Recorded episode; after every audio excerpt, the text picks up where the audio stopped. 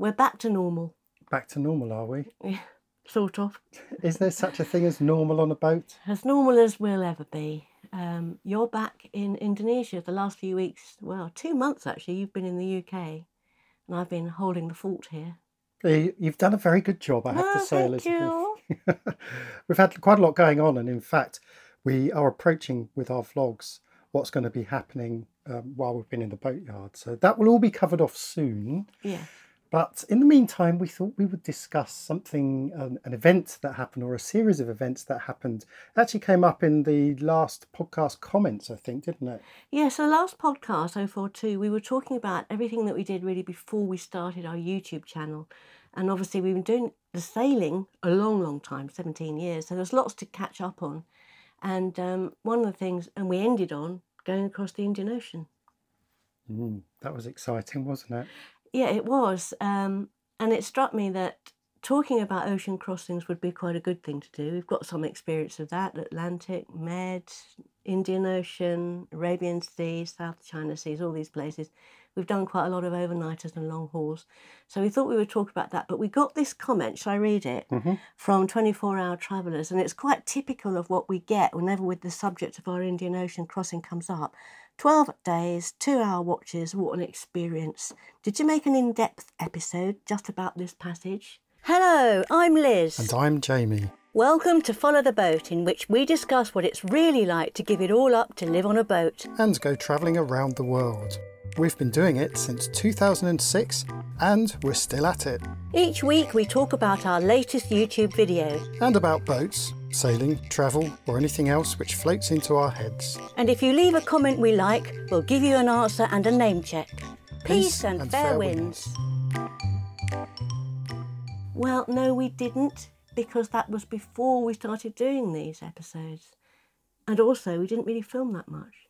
No, although we do have some clips, couple of clips shot from the front of the boat with you at the helm, uh, which gives you actually a very good perspective of the, the sort of size of the, the waves and the swell that we were contended with, not to mention all the dark clouds that uh, were, were sweeping in literally by the hour throughout that whole journey. So we'll put a link to, I think, a couple of clips and Yeah. and maybe also in our blog post we'll add a couple of clips as well. But Yeah. no, we don't have a video episode of it. But back then, of course, we were writing our blog quite extensively. So we were written, uh, writing lots of long form accounts of what was happening. And uh, of course, this was a, a series of accounts that happened over a few days. But before we even did the Indian Ocean crossing, we had that horrendous experience of trying to cross the equator while we were still thinking that we were heading to um, South Africa from the Maldives. And, uh, and I, actually, I was reading through that blog post uh, only yesterday, and it just sent shivers down my spine. I find it quite difficult to re- realise that we actually did it. You know, when I read it, I thought it all came flooding back, of course, it's never left. But I, I had forgotten how bad it was. I mean, we had a knockdown, I hit my head, carnage below, we had water in the boat, um, we had just about everything that you can imagine. The only thing that was really good was our engine kept going because we needed the engine to get back up against wind and, and everything to get back to Malé to safety. Uh, it's it's a very long one. We'll definitely put a link to that. Um, but it meant that we got back to Malé in the middle of the Maldives. We limped in, trying to decide what to do next. Um, in fact, if that crossing had been okay, we wouldn't even be here now because we would have gone to South Africa. This is true. And I think also having the experience of that particular episode probably primed us for our adventure that happened next, going across the uh, Indian Ocean towards Malaysia. I think because we've been through. I think it was. It lasted four or five days trying to cross between atolls, and it, it didn't work. So if you read the article, you'll see just how scary that situation was, and scary for me because after 24 hours, we ended up in exactly the same spot. Yeah, we were hit sideways by a force eight that wasn't predicted. It just came out of nowhere, and um, the. To put it bluntly, it was safer. It felt better to sail at night when you couldn't see how bad the conditions were than during the day. It was absolutely terrifying. Uh, And somehow we managed to get our way back. And during that terrible four or five days, we learned to really rely and trust each other, didn't we? Um, there were moments when uh, each of us plummeted to the depths of um, stress, anxiety, and depression, and then the other one would rally and pull that one up. Um, it really did. It did the world of good for our sailing, well, and our general relationship, I think, didn't mm, it?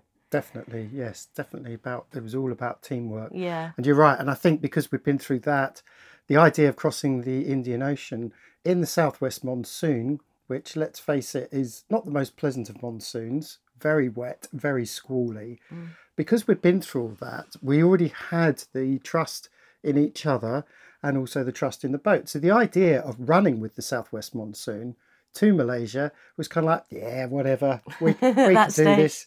You know, we've been through shit, so uh, what else can you throw at us? We wouldn't recommend it to anyone. um, um, but it's just a fine example, yet again, of having to make decisions on the cuff um, had, and being prepared to change your plans at the drop of a hat. And we had to look at all the options that were open to us. And frankly, going across the Indian Ocean was the best one. We couldn't leave the boat in the Maldives, couldn't get back to India. Sri Lanka was way out of the way, and we couldn't go south and we couldn't go west. So we really had no option. We had to go and we had to get going. But of course, we didn't leave until late May in 2013, by which time it certainly had kicked in. It was the southwest, wasn't it? Really was. Yeah, I mean, even if we'd wanted to go any any other direction, we simply couldn't. So it was just a case of running with the wind. Um, but of course, it's a journey that many people had done. Yeah. Uh, two boats that we'd been sailing with around India, actually come down from India, uh, uh, had gone on ahead of us. We already knew people in Malaysia that had got there the previous year, the previous two years ago. So we knew that the passage itself was, it was a, a regular trade run, really. Yeah, and to be honest, we were looking forward to it because the, the storm had finished. It had taken it had taken four or five days for it to blow out, so we had a lot of wind, but it wasn't stormy at that stage. I remember setting off from the Maldives. It was a lovely sunny day. It was. We were quite prepared. We had all our food, our provisions were all ready. I'd done prepared a few meals in the fridge. Everything was ship shape as much as it could be. We knew we, we'd cleaned up most of the oil and the water that had got into the boat. So we were kind of ready to go. It was um, a hatch that had broken, so we managed to, I don't know what we did with that hatch, managed to pull it down and keep it closed so it wouldn't, it wouldn't open again. Um, we were raring to go, to be honest. We had 1,500 miles ahead of us. The plan was to get to Langkawi directly from the Maldives, which is almost due east, It, it? it is. It's a straight run. Mm. Straight run. So, in theory, relatively straightforward. So we want to talk about that passage. Um, it has got some hairy bits in it, but it is quite typical of ocean passages. And if you're thinking of doing it, or if you have done an ocean passage, you'll know what we mean. Slight difference is that there were just two of us on the boat, so you've got to have quite tight watch systems. You have to get used to playing with your, your head when it comes to sleep, but uh, it's doable. So, should we talk about launching and going? So, we left Maldives in May, and what was the weather like? It was quite nice. It what I yes. I do remember the first couple of days were very pleasant. So, we had big grins on our faces and we had favourable winds. So, as far as we were concerned, this was going to be an easy sail. So, we were pretty relaxed, I think. And, um, well, Esper was, you know, she was limping along. We had taken some damage in that previous squall. But uh, yeah, we were pretty happy with the situation. Um, so away we went. We didn't have an autopilot. We need to make it quite, clear from the outset that we didn't have a working B&G system. That had all, that had really taken a, a hit, hadn't it? It was on its way out. It was old anyway, um, and it wasn't really working properly at all. In fact, hadn't been working for years. so we used our wind pilot. Yeah, the autopilot actually crapped out as we were going down the Red Sea. And of course, we weren't anywhere where we could get that looked at or fixed. So we were relying on Marge. Now, we don't normally name our various instruments on the boats, but uh, Marge was named by the previous owner. So it's a, it's a Pacific wind pilot. She was called Marge because of gr- the great big paddle that hangs off the back. She's got Marge Simpson like hair. Yeah. Uh, so anyway, they called her Marge, Um, we'd been sailing with Marge all the way down the Red Sea, and uh, Across the Arabian Sea. And yeah, been fantastic. had been fantastic. Yeah. Yeah. So we were relying on her, and uh, once you've set them up, the trick with those things is to balance your sails first.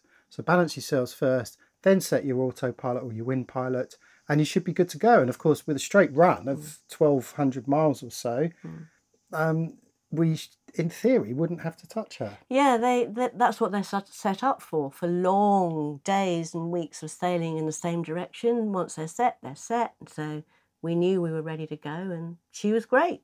Did you know that liking and subscribing on YouTube or wherever you get your podcasts helps us to get noticed?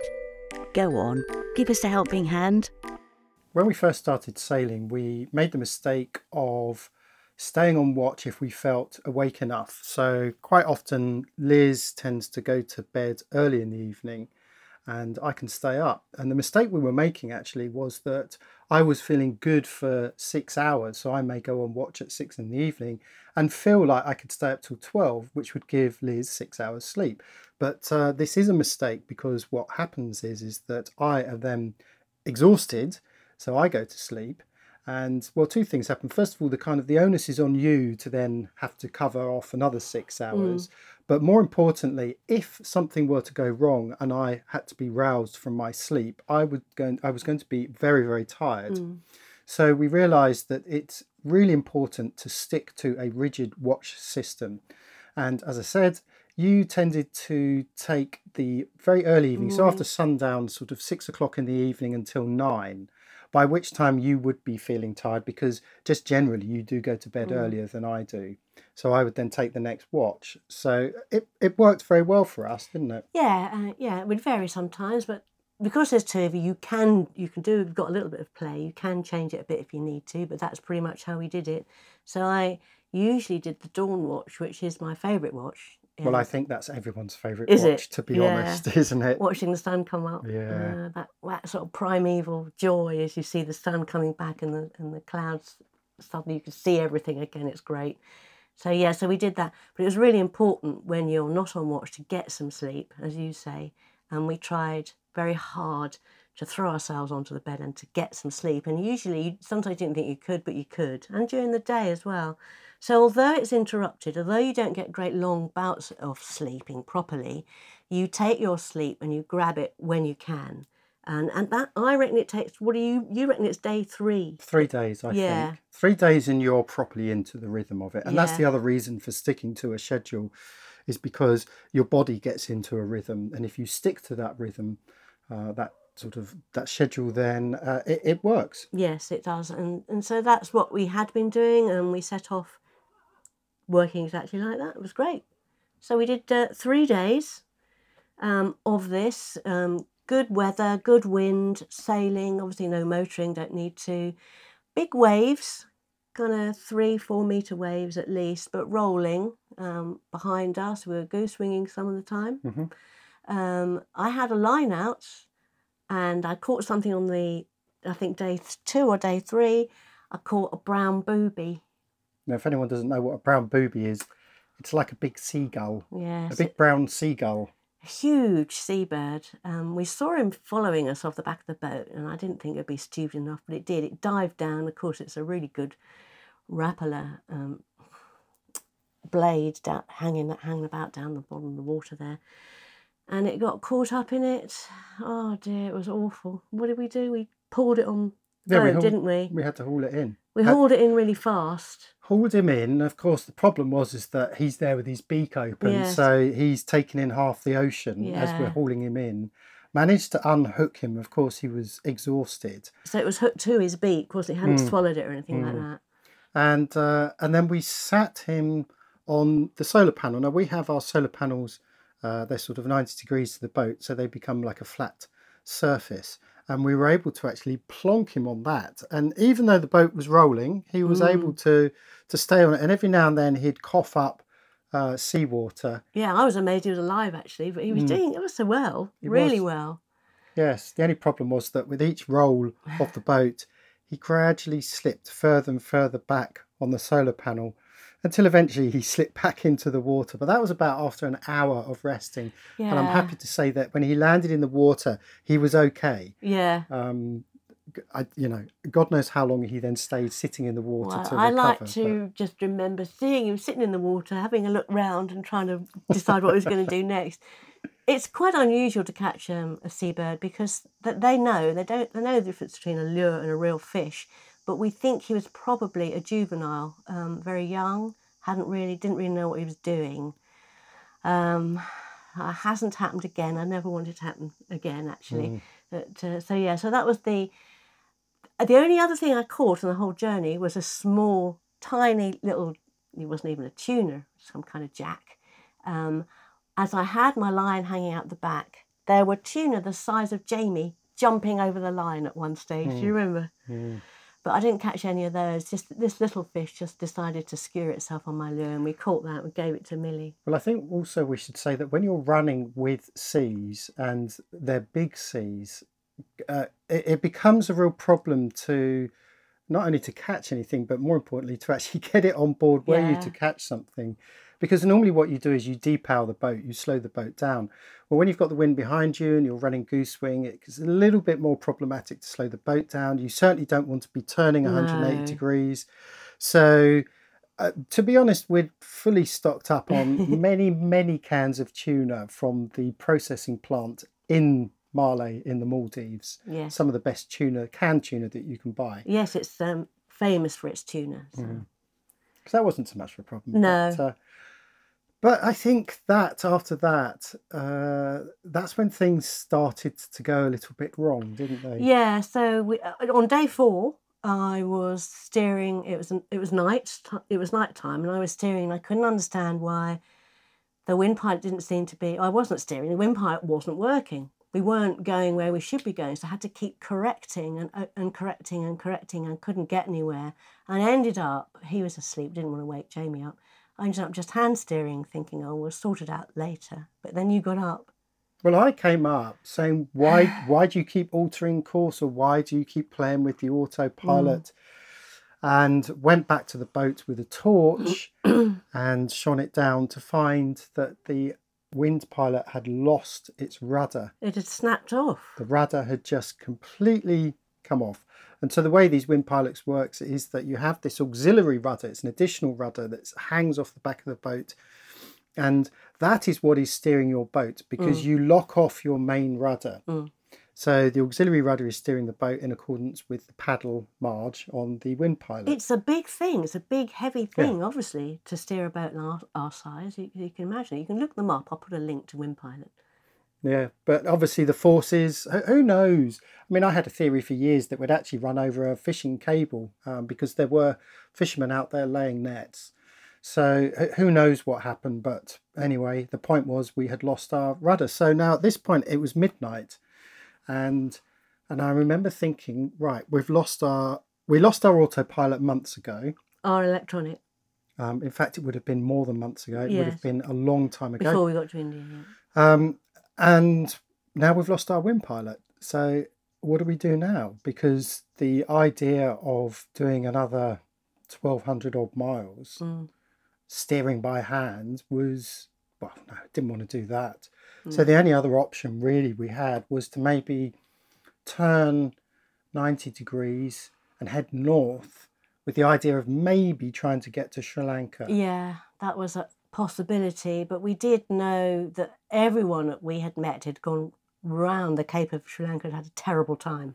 Well, I, I think more importantly, what I was thinking was, can we get things fixed? What mm. what advantage is there to going to Sri Lanka? Mm. It's not famous for its boat. Well, not I say boat building. I mean for yacht maintenance. Let's say it's mm. not particularly famous for that. Excuse me. And I think that uh, it it would have we would have been taking many steps backwards to have gone up there with all our broken gear and expected to have fixed it. Yeah, um, yeah. Long, I mean, we could have flown stuff in and so forth, but we'd have just had to. oh, It would have been awful, really, and not the way we wanted to go, and uphill as well against a lot of weather. So that was pretty quickly came off the list, didn't it? Yeah, I think Going back to India was the other one. Yeah, but we Also no good. it, it just would have been so difficult. Of course, you know, this is the southwest monsoon, so going into India. Um, well, anyway, that I don't think that I even entertained that idea. No. And we because, couldn't get back to Maldives either, could we? No, because we're running with Yep. these following seas, so you can't turn around and head to the Maldives. So, really, the only other option was to just keep going. Yeah. And I think because we'd had a good first two days, we figured, well, you know, we could keep doing this. Mm.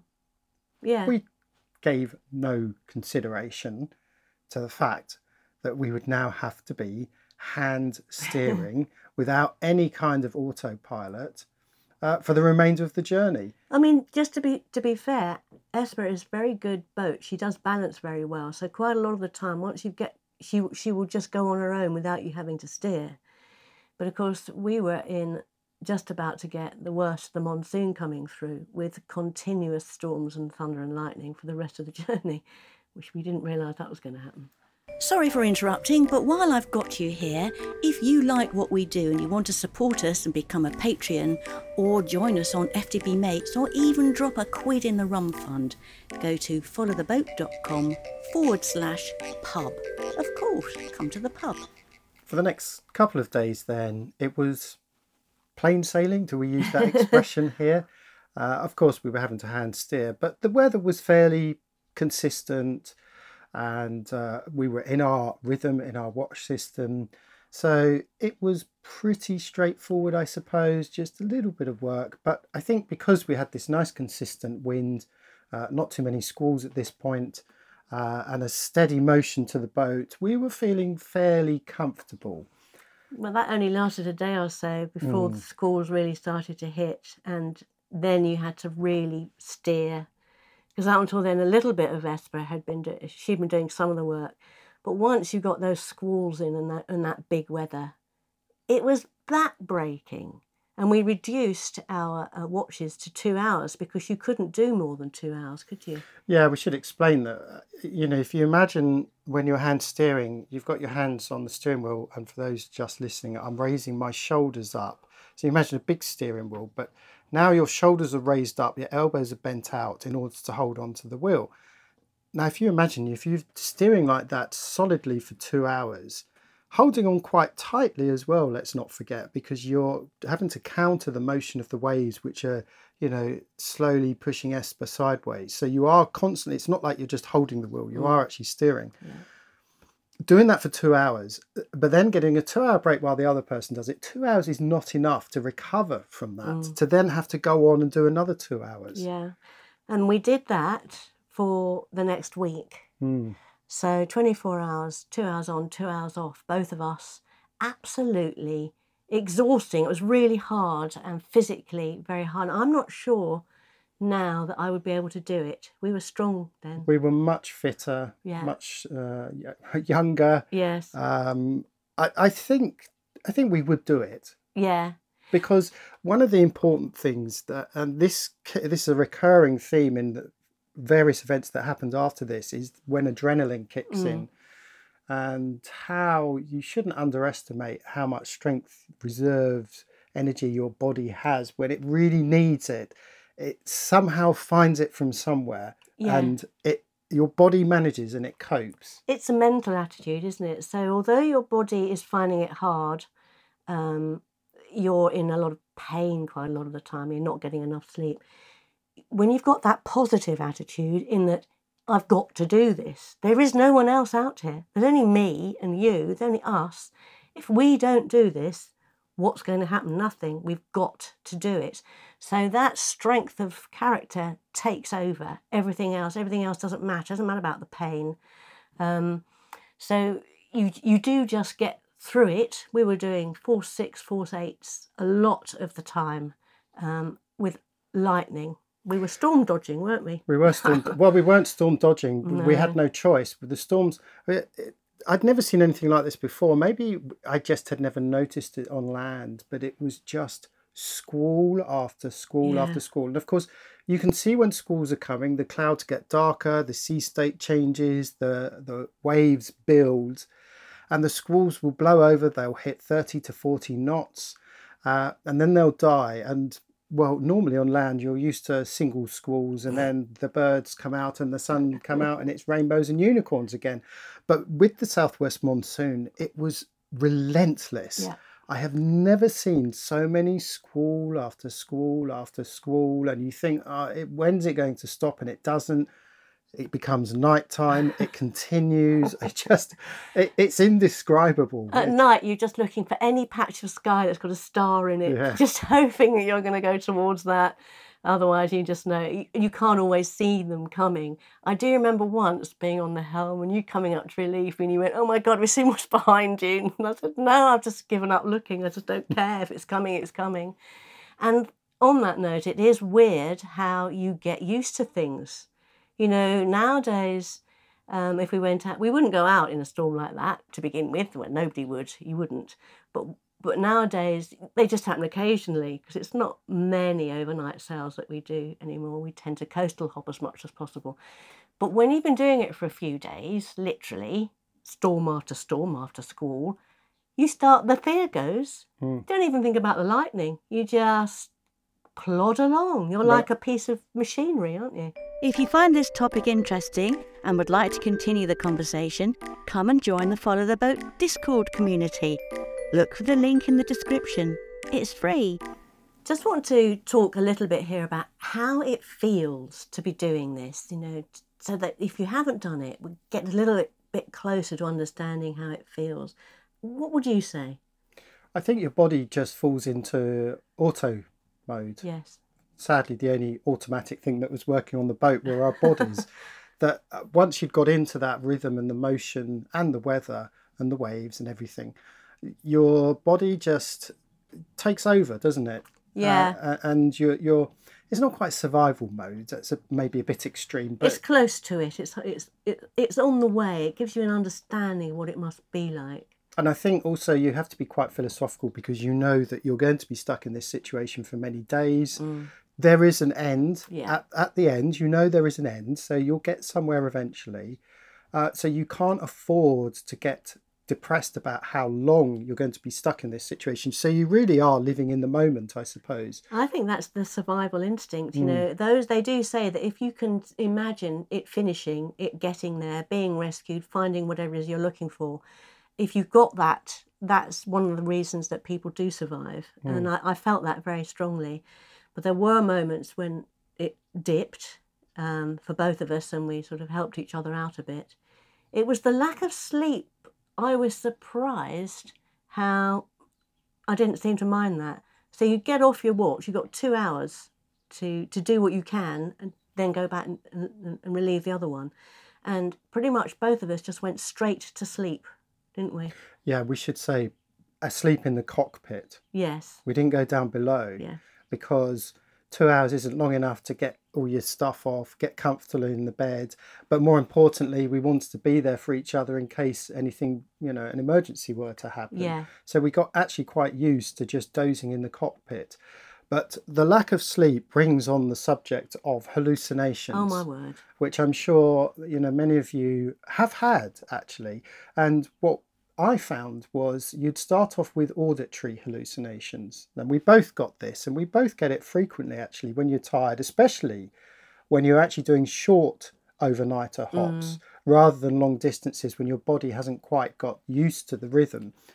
Um, you start hearing things. Yeah. And the, the one thing I used to hear more than anything else were school children or children playing in a playground. Yeah. The, the, the sort of background noise of a crowd of children. Mm. Very, very strange. I heard Russian choirs Mm. and I heard um, World War II f- fighter pilots. You're talking to me like this. Not during the day. We didn't really. I didn't really get them during the day. It was at night, and every time the night would come, I'd wonder what was going to happen. Saw a dog. I I, I remember going, putting my hand forward to pat the dog, and then realizing, So- oh, there's no dog there. Yeah, so we should talk. Uh, th- this is hallucinations going beyond the auditory hallucinations because auditory hallucinations start first.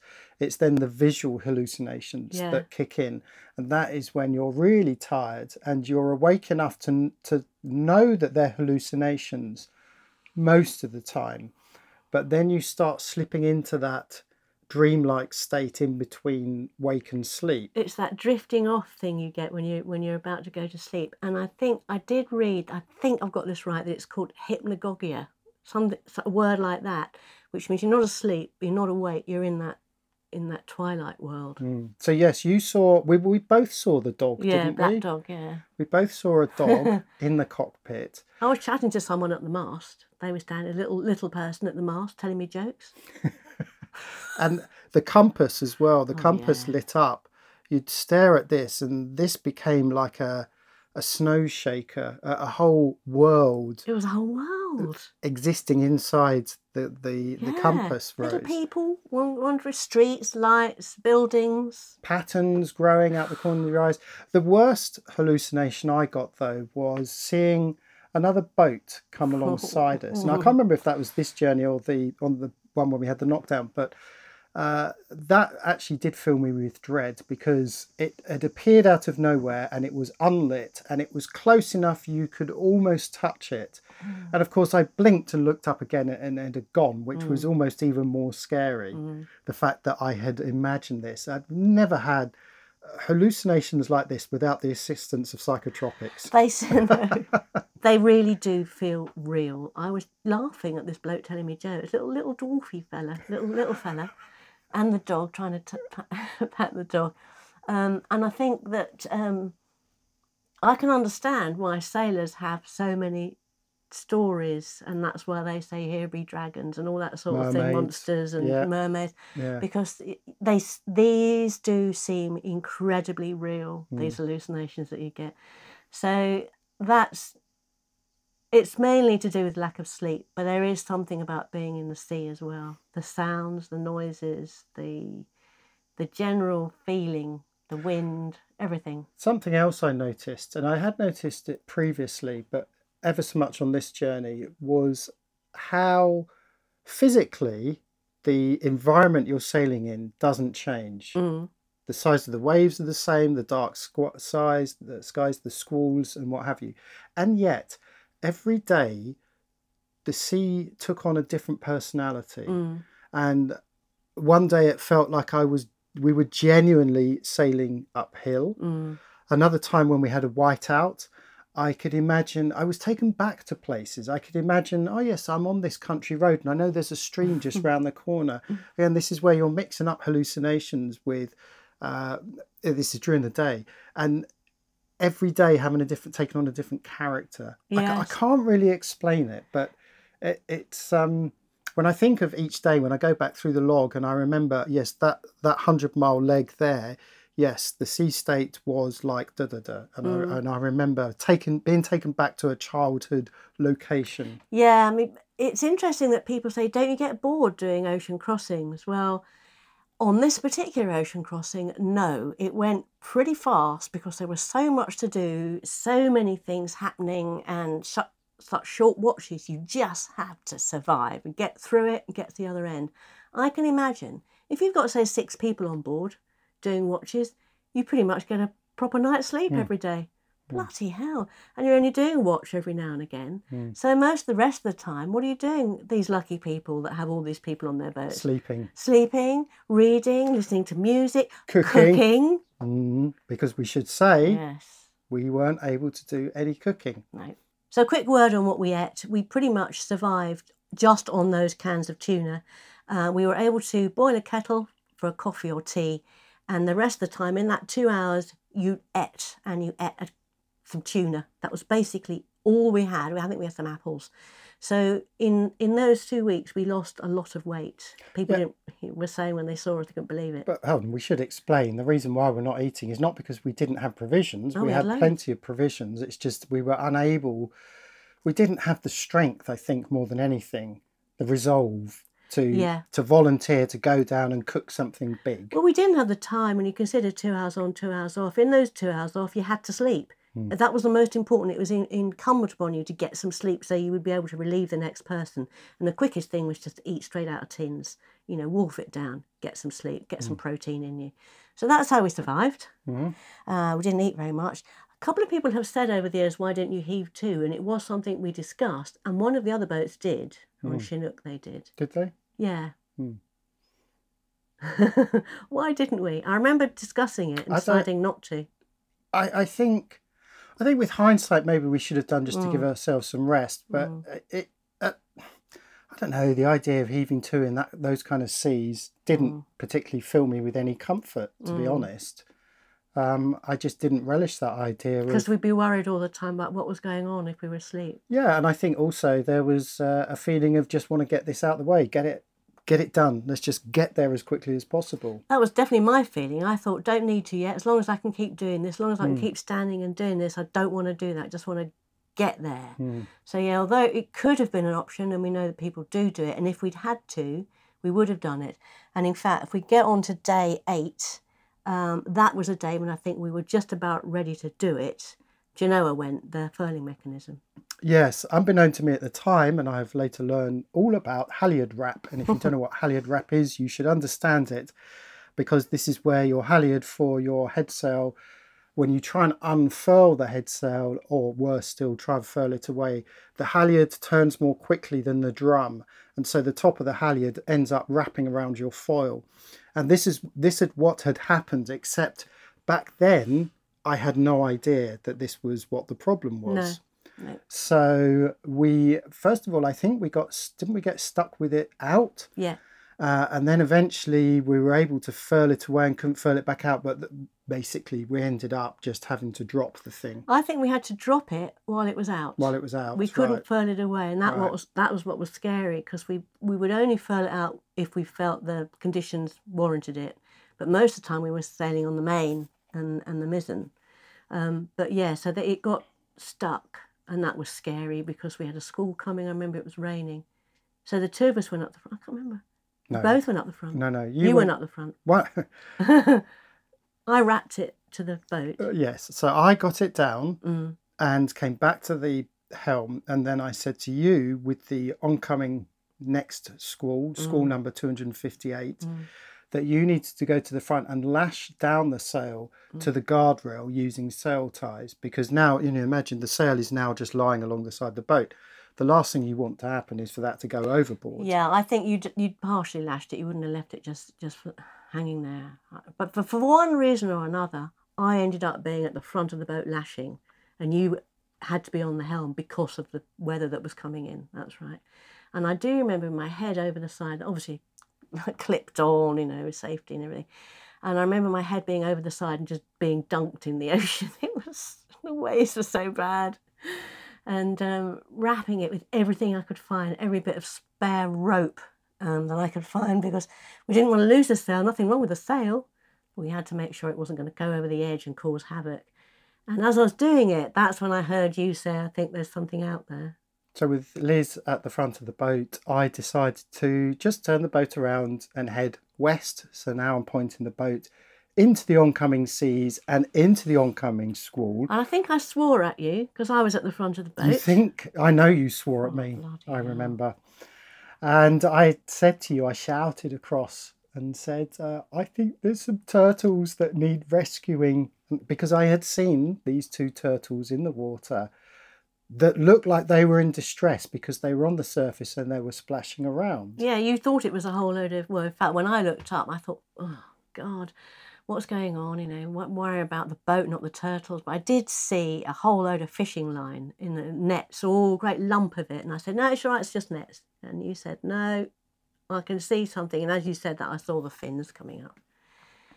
So we were just about to be hit. The rain had started. We were just about to be hit with another great big squall coming at us, and there were these turtles, and we decided to rescue them. Hmm. So we had to take the sails down, go alongside. We probably put the boat, uh, the engine on, and brought the boat alongside. Yeah, we did a man turtles. overboard maneuver, didn't we? It was great. So we went, we went. They were coming at us, and we were going upwind towards them. So we let them drift onto the boat, which is what you're supposed to do in a man overboard. Well, there's there's two schools of thought on on that actually. I think it's a bit divided. So what uh, what I tend to do is to put the boat between the weather and the person in the water, so they stay they're kind of protected from the weather. Yes. But the, some people argue that that's dangerous, especially if you've got an engine running, because uh, you're likely to go, you know, to plough over the top of them. Right. So in fact, you should keep them on the uh, windward side. Yes. If anyone has an opinion on this, then let us know in the comments. Yeah. But we decided to keep the turtles on the leeward side, so they were effectively protected by by the, the wind and, and the waves. And somehow you managed to pull them out of the water. Yeah, because first of all we tried the boat hook and that didn't work, Mm. and then you tried to clip a halyard onto the nets because they were completely trapped in the. But we, they kept swinging out, you know, what with the movement of the boat and the waves, there was just no way we could get that halyard down there. And while you were trying to get the halyard back, I'd let go of the, te- you know, the boat at this stage. We were just drifting. I just put my hands over the edge and pulled, and did manage to pull two turtles Two- out of the water. these are Don't know two- how I did it. two full full grown Well, they turtles. half grown, yeah, yeah. Um, well, they were big. yeah. They were big. And uh, anyway, so Liz managed to get them on, on board. Adrenaline. And I remember the first thing you said was get the camera. Do you like our coffee mugs? You can get your own from our shop. Find them at followtheboat.com forward slash shop. So with the turtles on board, we got our sailing knives out and we freed them, didn't we? Yes, always carry a sailing knife on you. Very useful in these situations, Yeah. able to cut them free and uh, and release those turtles. And I think that whole instant really lifted our spirits, didn't it it? really did. Even though we didn't get any pictures, because you were quite right that we didn't need the camera. That it was just a matter of Well, no, I do regret that. I Yeah, should know. have should have got the camera, but you know, you've got two creatures in Yeah. distress because one of them had actually swallowed uh, fish and line, had got caught it in its mouth, so we had to cut all that away. So we really didn't have time to to get the camera out and take some, you know, some yeah. sort of photos for glory. Waves were really high, and that storm was coming, and the big spots of rain were coming down. It was like, oh God, let's- let's get this done quickly. Mm. But it, it lifted our spirits, and I, we needed that. Actually, it was the right thing to do. Yeah. But it uh, right thing to do in terms of saving the turtles, of course, but also the right thing to do for us because we were just sort of kind of like elevated. Oh, it rejuvenated us. Mm. We suddenly got all this energy back, you know, having start really starting to flag and we're tired and everything. But as I said earlier, it's amazing what the mind can do to the body because we, you know, all the aches and pains went, all the grumpiness. Well, didn't have time to be grumpy, I mean, but sort of generally feeling pretty grotty. And suddenly, bang, we were alive again, weren't we? Mm. Full determination. Yes, but that didn't last long, did it? Because the next thing that broke was the uh, the outhaul car Mm. on the mainsail had come off of its track because, of course, by this point we were relying pretty much on the mainsail Yeah. with it pulled, well, sort of prevented out. Mm. Um, so I had to lash down the outhaul over the boom in order to maintain that shape. So it was an easy fix, but it was just another thing that went wrong. Yeah, and things do go wrong on boats um, when you're out at sea. So you've got to have your wits about you. You've got to come up with uh, ways to handle it and um, sort it out. Was there a problem with the with the um, staysail? I can't remember. It wasn't a very good sail. It was No. the, it was the one that we knew we needed to replace. Yes, it was very baggy. It had lost its Yeah. shape, so it wasn't a very good sail to use. But I think we did use it. we did. I remember anger, using the main most main and mizzen most. main and mizzen. Yeah. But at this point, of course, now we're approaching uh, Sumatra, and uh, this is where the currents started to kick in, and this is where I remember um, sailing uphill. The feeling of sailing Yeah. uphill, I can picture it clearly. The weather had cleared a little, but I remember just looking at the horizon and thinking it's sitting at an angle. and so I felt like I was having to look up to sail up this bit. But uh, of course, as we approached Sumatra, which we did at night, this is where we got our first glimpse of land. Now, That was another uplift. it was. Yeah. Now, it's not land that we were planning to, No. to fall on, and we saw it from a distance, but the fact that we could see land, big mountains in the Mm. distance of northern Sumatra. But at night time, of course, this was accompanied by a corridor of fire, which is the only way I can describe it because of the amount of lightning storms that were starting to happen all over land. there was nowhere seemed to be safe. It looked like whatever we did, we were going to be hitting lightning. And I remember saying to you, "What are, what are we going to do? What what do we do? Should we get? Do, do we want to try and get round it somehow?" And you just said, "I don't think there's anything we can do. We've just got to go straight through and just trust to luck." Mm. God, Yeah. Really frightening. which we did. But uh, you know now, so effectively we've now, I suppose we've left the Indian Ocean and we're now coming into the what's the area called above the Malacca Strait? Well, it's the it's the Andaman Sea, and then it's the Malacca Strait. Mm. So we we'd um, we had land in front of us. When you get close enough, you can smell it. Kid you not, you really can smell the land. We weren't that close yet, but we were we were, we were heading there. But yeah, so the Malacca Strait and the Andaman Sea in front of us, and up until then, we hadn't really seen any shipping, had we? The only ship that we saw, I actually got in touch with because I had spotted him on AIS some miles off over the horizon to our port side, and I'd actually made a note of his ship. And then next thing I know, his AIS disappears and he turns his lights off. Hmm. And I radioed through to him, calling him by his ship's name because I'd made a note of it. And this very surprised skipper answered and said, How do you know I'm here? How do you know my boat name? And I said, Well, you were just on AIS, but you've turned your target off now and you've turned your lights off. What, what are you doing? And he admitted that he was scared of piracy. Now, he must have been coming from Bangladesh, maybe, somewhere up in that, Right. that area, Yes. coming south. Right. Um, and I guess he was heading, well, who knows where he was heading, but he said that he had turned everything off because he was worried about piracy. This is a massive container ship. So if you've got commercial uh, skippers turning off all their gear at night, then this is another reason why you need to be on your toes at night time doing night watches. Yes, yes. So, he- that was Bay of Bengal, which is very un, unlike. That's not really a piracy It's not. area. It's not. He was that, obviously going to go up the Red Sea. He was getting ready, maybe, I guess so. or he was just dodgy. but Well, that, that that was the only literally the only boat that we had come across in the whole journey because let's face it who would be stupid enough to go out in this kind of weather no one It's not a shipping lane going across the uh, um, the Indian Ocean from the Maldives. It's just not a shipping lane. Nobody goes that way. Mm. So, well i think lots of people go that way like who? Well it's it- Daft yachties. yes Uh, it's a commercial i mean you'll see commercial vessels uh, in theory would travel along that way why would they not but it's just strange that we didn't see anyone i guess i don't know I don't think it's a huge shipping area. Most of them are heading up towards the Suez, going up that way, or going down to South Africa. I think our bit was sort of in the, in the middle. Mm, anyway We didn't we- see much, anything, yes. until we got to Sumatra.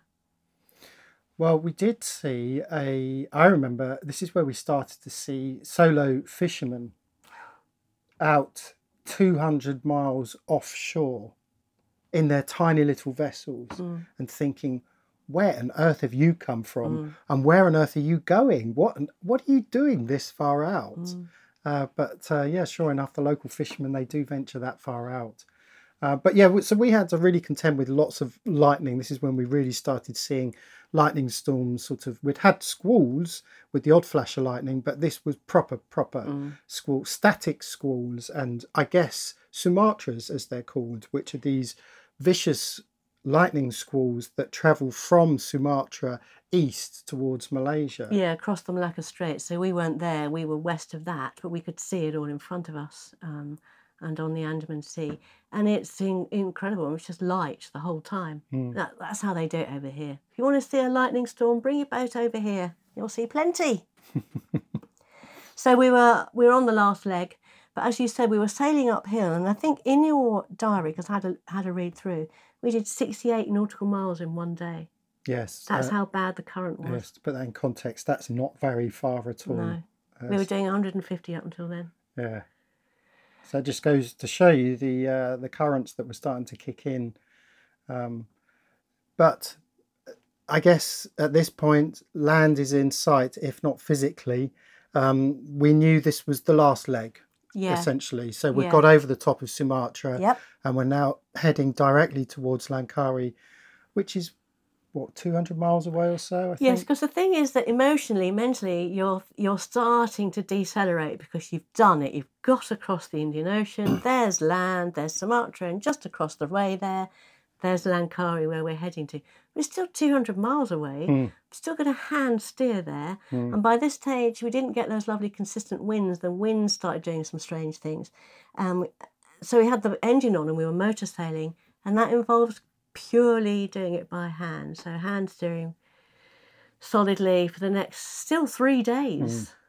Oh, and that was hard because you know you, think you've finished, but there's still all that ahead of you. And when we eventually uh, came to Langkawi, it was in a complete whiteout, wasn't it? There was Yeah, we so much, anything. so much rain, Yeah, could not see anything. And of course, you know, you're coming into a new cruising territory, but not just that, you're coming into a new continent. Mm, So you've you've no idea what to expect. no. It was so foreign and different and Mm. green and sort of massive, great trees and mountains and volcanoes. It was incredible. Mm. I think there there was a sense of excitement at that Yeah. point as well. Is that Yeah. finally we are now entering into a new cruising territory that, from our point of view, is uncharted, unexplored. You know, we had no idea what this place was going to be like. We just knew that this whole area, including Thailand, Phuket, was a popular spot for cruisers. So there must be some reason why all these boats come here.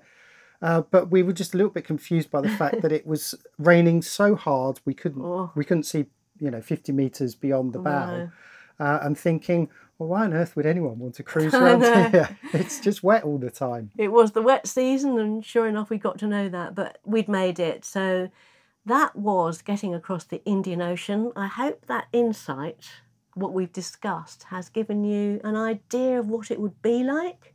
And although it was quite extreme in that we had to hand steer, if you put that bit aside, everything else is pretty much par for the course. That's what happens when you when you go across an ocean, particularly if just two of you. Mm. i think just imagine the difference it would have made though if we'd had some kind of uh, autopilot it would have been an entirely different journey Yeah. um, Would have eaten some nice meals. Yeah, maybe even caught some fish. Who Mm. knows? But we we should emphasise that when we got to Langkawi, we were physically, emotionally battered, properly battered. It was the hardest thing. I think I can speak for both of us and say it's the hardest thing we've ever undertaken ever. Um, and for it to be consistently difficult like that for 13 days or however many days solid with no break that's the that's, the, That's the thing. thing. it's the fact that there is no break from it at all and by the time we got to Langkawi, I remember going to the shower block and taking off my shirt, and I was properly ripped. I had a six pack again. Yeah, me too. I was looking, I was looking good, but I was feeling Yes. properly battered. And having experienced that, it's really put us in good stead because around this part of the world, you do get a lot of storms and you do get a lot of weather. And when you venture out across, you know, if you go into the Andaman Sea, certainly when you go around to the South China Sea, you get that weather again. You get really bad weather and wipeouts and, and all kinds of stuff. So having done it for so long, nothing phases us anymore. Mm. And the boat carries us through all of these things, water spouts as well, you get here, which we didn't see out in the ocean. But I, I think more importantly, the the biggest lesson, of course, is teamwork and Yes. the fact that Liz and I we worked we worked well as a team before all this, Mhm. and we worked well as a team throughout. Which means that now, when we are in similar situations, uh, we know that we can rely on each other, and that's probably the biggest lesson out of all of it. yeah, we just get, we just have muscle memory now. We just, just get into it, don't have to say anything, just get on with it. Mm. So yeah, going across an ocean, that was our trip. That was the Indian Ocean for us. If you've got any stories about ocean crossings, put them in the comments. We would love to hear your stories. Always interesting. Thanks for listening. Cheers. Bye.